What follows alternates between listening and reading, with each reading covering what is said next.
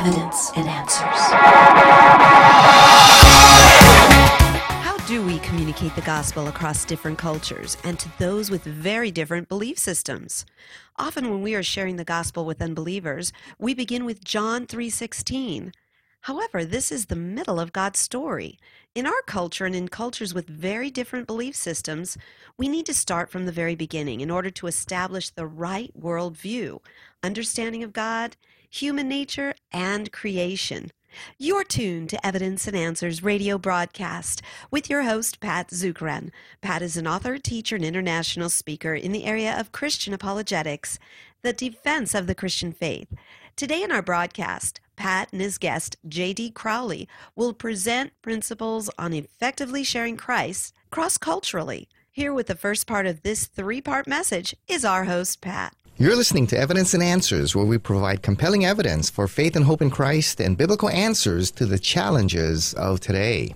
Well, how do we communicate the gospel across different cultures and to those with very different belief systems?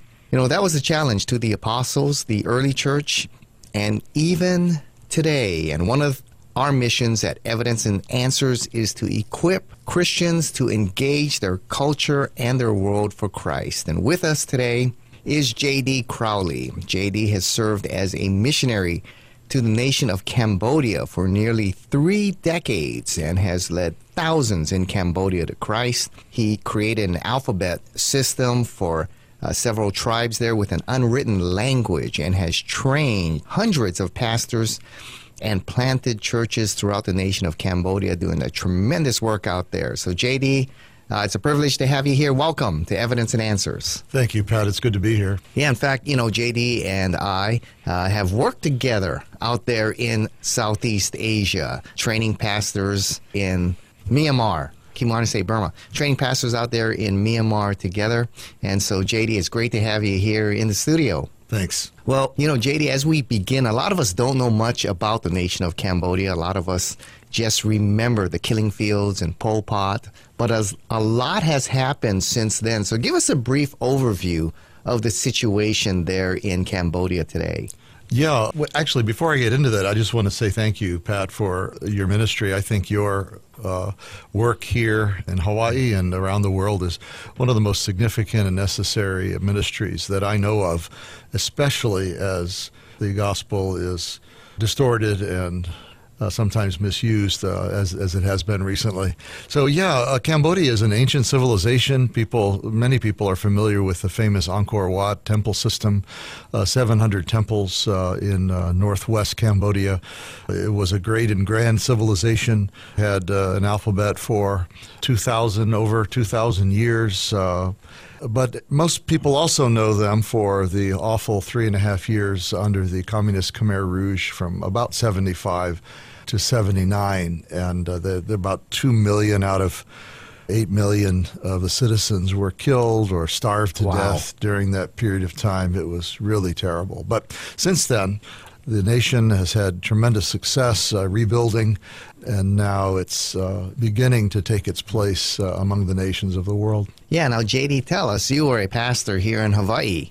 And how did you end up being called to Cambodia, of all places, from Hawaii?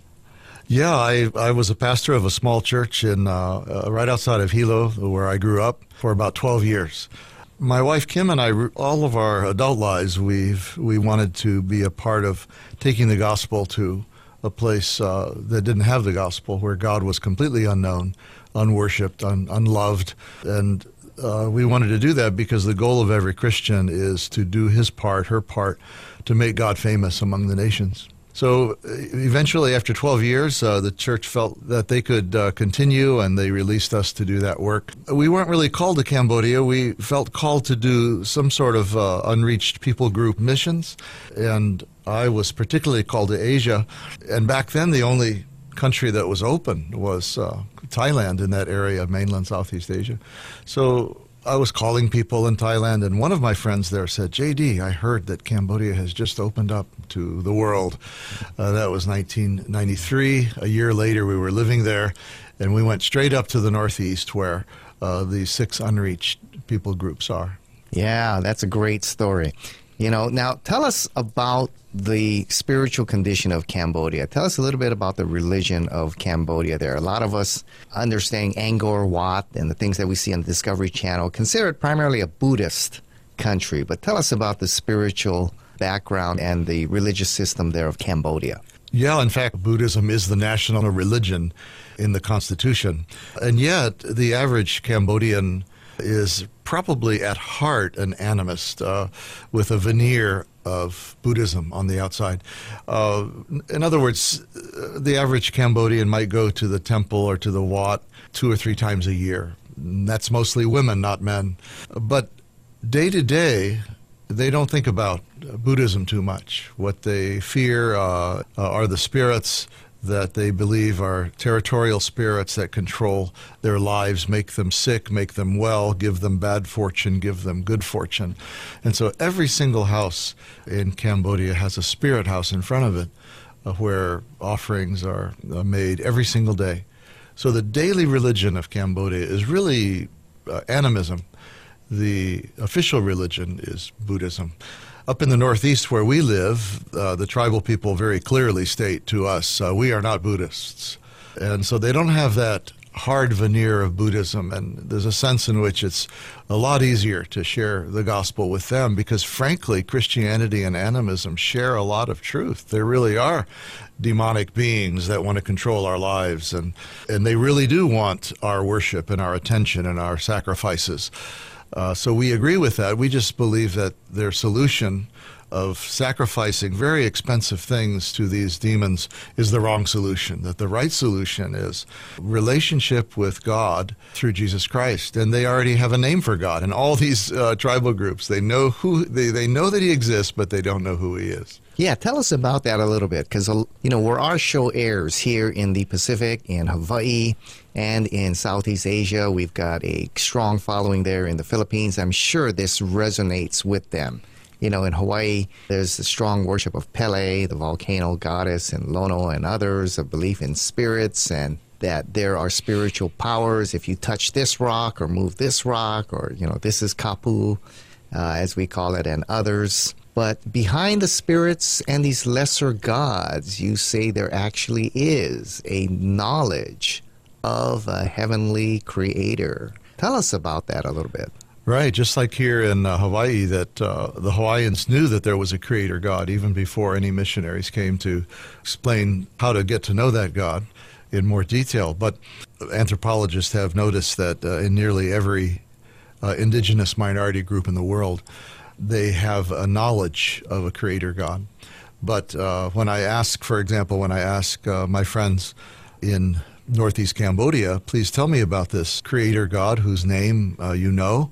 They say, We don't know anything about him. They said, Perhaps our ancestors did, but we don't know anything about him. And we can actually, we can say then, Would you like to know what he's like, uh, what he's done?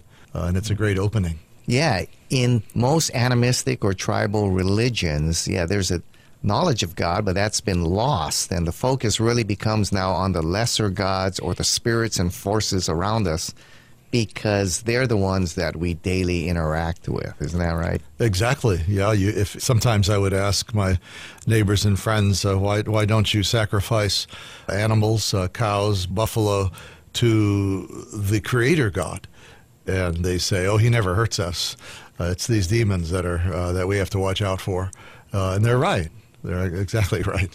Right, and it's really a religion of fear. These demons aren't there to bless you and take care of your. I mean, you have to constantly be afraid of offending them. And when something bad happens, oh, you've offended one of them. You don't know which one. You might think maybe the river god or the mountain god or the spirit of the forest or whatever. And, and so you got to make sacrifices to appease them. So really, it's a religion of fear, really not one of with a relationship of love and care and sharing and things like that. Very different from our relationship with God. Absolutely. Uh, in fact, uh, when when we say that the folks in Northeast Cambodia worship demons, for example, they don't worship them in the same way that we worship God, adoring Him and asking Him to come into our lives and uh, help us to know Him. Rather, and in fact, uh, when you watch, uh, say, a Disney movie or another movie uh, that depicts uh, indigenous peoples calling upon spirits, they're calling the spirits to come. Uh, when in fact, uh, in most indigenous religions, the sacrifices are given to keep the spirits away. Big difference there. Yeah. yeah. You know, and one of the things in animistic religions, one of the most important persons is the witch doctor. And everywhere I go around the world, here in Hawaii, you know, they have the witch doctor who's a very powerful person because he can communicate with these demons. Have you encountered them in Cambodia? Absolutely. Uh, every village has uh, two kinds of uh, practitioners. Uh, one is, is a diviner, it's usually a lady who is visited by a family who's been experiencing unusual bad luck or sicknesses, and they don't know what they've done wrong. That's why you need a diviner because the rules are always changing. yeah, uh, you never quite know which kapu that you uh, sinned against, and and so she then asks uh, a spirit to come inside of her and speak through her. At that point, then the the spirit tells everyone what was done that was wrong and what the remedy is. Now, that diviner can't effect the remedy, the person has to do it himself. Or if the, the diviner says a curse has been placed on you, at that point they go to a different practitioner called a, like a sorcerer, or there are other words for, for him as well. He's a, often a disliked person in the village, but he's useful. Uh, useful for taking curses off, putting curses on other people. Uh, uh, etc. So it's that you know it, it's not real pretty the the, yeah. the things that go on, but it's all they know. It's extremely expensive, Pat. I mean, imagine if once or twice a year they might have to kill a water buffalo as a sacrifice to a demon in order to get over a particular sickness. Imagine if you had to put a sledgehammer to your car mm. uh, once a year. You'd be pretty poor after about 20 years, wouldn't you? yeah, well, he sound that guy sounds kind of like my brother-in-law. You know, my brother-in-law is the guy you go to when you want to file a lawsuit. Right. Nobody right. likes him seeing coming around, but he's useful. He's useful. That's funny. And yeah, yeah. Well, I'm sure the witch doctor doesn't welcome the Christian missionary coming to town. You're right. They see, they understand that there is another power that has come, uh, stronger than their power but uh, and it is stronger. The gospel uh, of God and uh, the presence of God is more powerful than uh, any other spirit, any other demon. We like to tell the people in northeast Cambodia, our neighbors and friends, that God is uh, stronger than the demons, like we are stronger than a little ant. It's that kind of difference. There's no kind of dualistic fight between God and the spirit world, right? Mm-hmm. Uh, God is so much more awesomely powerful than all the demons put together. And so when the minority, the tribal minority person in northeast Cambodia begins to realize that they can have a relationship with this creator God, whose name they already know, uh, when they realize how they can be reconciled to this creator God, uh, and how he will come into their lives, into their, actually literally into their body to be with them forever, setting them free from this fear of spirits, it's extremely attractive. And that's why minority groups all over the world uh, are very much attracted to Christianity. We speak their language because we don't make fun of them and say, no, those demons, the, the spirits you worship don't exist. Uh, no, we don't say that. We agree with much of, uh, of, of the, the reality of their worldview. We just provide the solution that really sets them free. Yeah. Well, you know, besides the language barrier, and, and the Southeast languages are real difficult because they're such inflected languages. I'm amazed you, you learned it so quickly, especially at your age. You know, I was 23 trying to learn Greek and Hebrew, and I realized, well, I, you know, I couldn't learn it like I did when I was five, six years old, learning Japanese and these other languages. So, besides the language barrier, you know, what are the challenges you faced in sharing the gospel cross culturally with these Cambodian people? We feel that it's not as hard as we thought it would be. Conversations mm. come quickly. Mm. Uh, and once again, because because we mainly we don't work mainly with the uh, majority Khmer people who are Buddhist, but we work mainly with the uh, indigenous minorities. It's very easy to have a conversation about spiritual things because they believe in spiritual things every single day. They they're not like the secularists mm. here. It's not infrequent that anthropologists come our way and, and want to interview us or ask us questions. And one man from Spain wanted to know why indigenous minorities were so attracted to Christianity. And uh, he allowed me to explain to him that, well, we speak their language. We're basically insiders with them. A Christian is an insider. When he and I talk about spirits, we both believe in the existence of spirits. When we talk about the Creator God, we both believe in the Creator God. I said, I want to say this as respectfully as I can, but, but in this conversation, you're an outsider, I said to this anthropologist. He's a secularist, a materialist, uh, probably an atheist. You're the outsider because you don't believe any of these things. Uh, anthropologists like to think of themselves as the insiders because they know so much.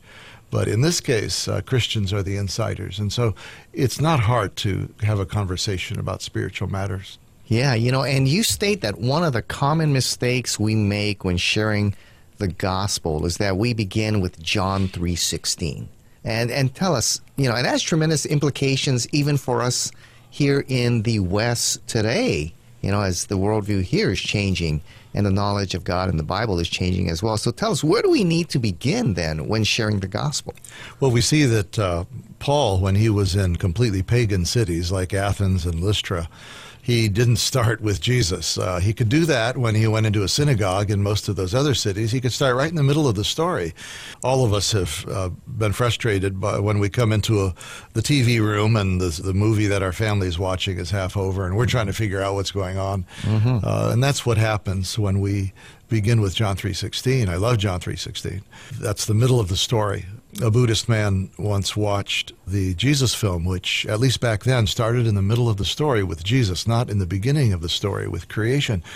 And after he looked at it, he said, Wow, Jesus must have committed so many sins in his previous life, previous mm-hmm. incarnation, mm-hmm. Uh, that he would have to suffer this way on the cross like that.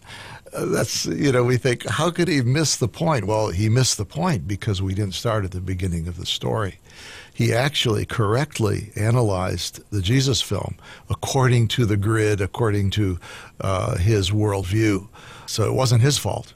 It was the fault of people who started in the middle of the story instead of at the beginning. So, yeah, we have to start at the beginning of the story. And Romans 1 says it's not that hard to do that because in every person's heart is this knowledge that there's a creator God.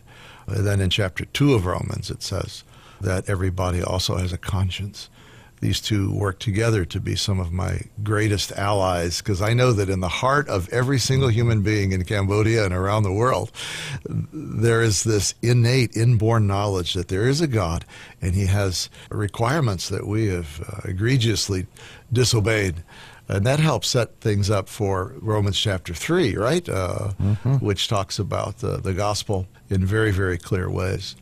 Yeah, you know, and that has implications for us here in the West and in highly developed secular countries as well. I will speak with people and say, Christ came and forgave you of your sins. You know, we're all sinners. And they'll look at me and say, you know, you know, like they got really insulted. And they said, What?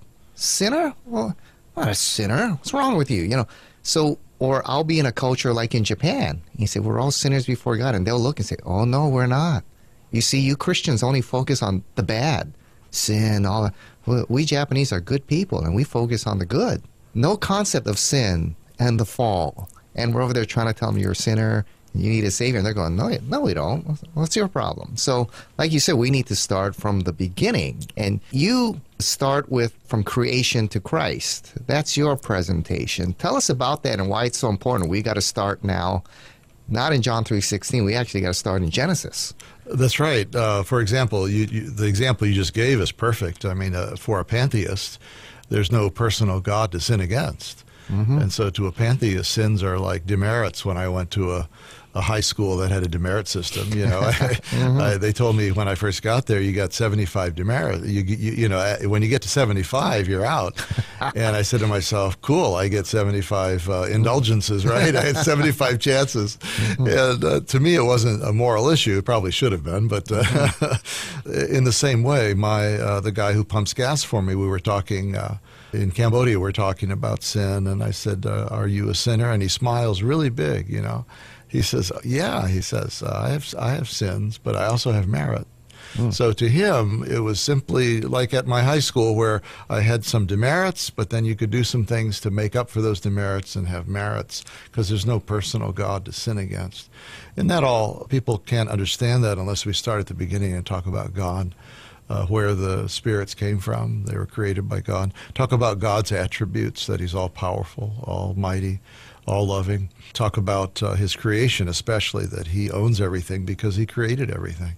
Talk about the uh, real existence of Adam and Eve, our forefather, and that. Uh, and this is one of my favorite teachings that come from creation to Christ teaching because minority peoples all over the world are looked down upon and uh, really abused by the majority peoples of the mm-hmm. world. In Cambodia, it's the uh, it's the majority Khmer looking down on the tribal people in the northeast. When we teach them that they have tremendous worth in the sight of God because God created them in God's image. The majority people call them monkeys in the jungle, and that mm. is a great dishonor to God and to these human beings who are made in the image of God. And then the truth that every single human being has Adam and Eve's blood in them. Uh, we all come from a real Adam and Eve.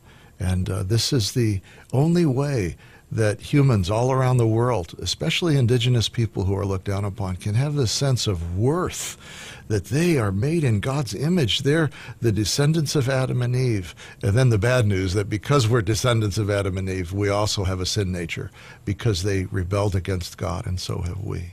Yeah, so you have to have a right understanding of God, a right understanding of human nature, our relationship with creation, and mankind's problem, you know, before you can get into the gospel it all starts in the first three chapters of, of Genesis. And I don't, I don't know. I really have a hard time sharing the gospel without starting somehow uh, with creation. Yeah, so tell us, people are, are sitting there thinking, oh, wow, this must be kind of a, a longer process than we thought then. It is a longer process. Uh, uh, most indigenous minorities uh, have a little bit more time than we do here. They're farmers and they can find uh, find time to, to sit around and listen for two, really two or three days to uh, creation to Christ presentation.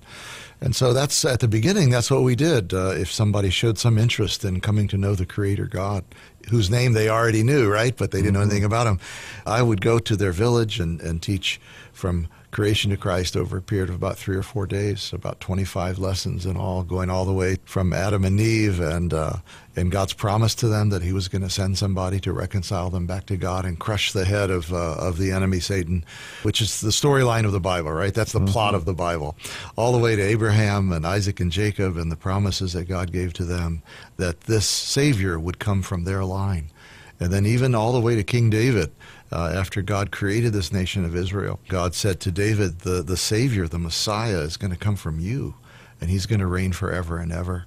And all the way to all the prophecies about Jesus, that he would be born in Bethlehem, that he would, his hands and feet would be pierced, a prophecy that was given 900 years before they even had crucifixions, you know. Mm-hmm. So it does take time, Pat, and, but it's worth it because we either have to teach those things before they get saved or after they get saved. Mm-hmm. So if you have time, you might as well give them a good grounding first. Yeah, because a lot of people feel matter is eternal. And back in those times, or in animistic cultures today, the gods come out of the matter of the universe. And the, the creation of the earth and life is the result of the gods battling each other. And even to this day, there are equal forces of good and evil in this constant battle with each other. And maybe the Christian God is slightly stronger than the forces of evil.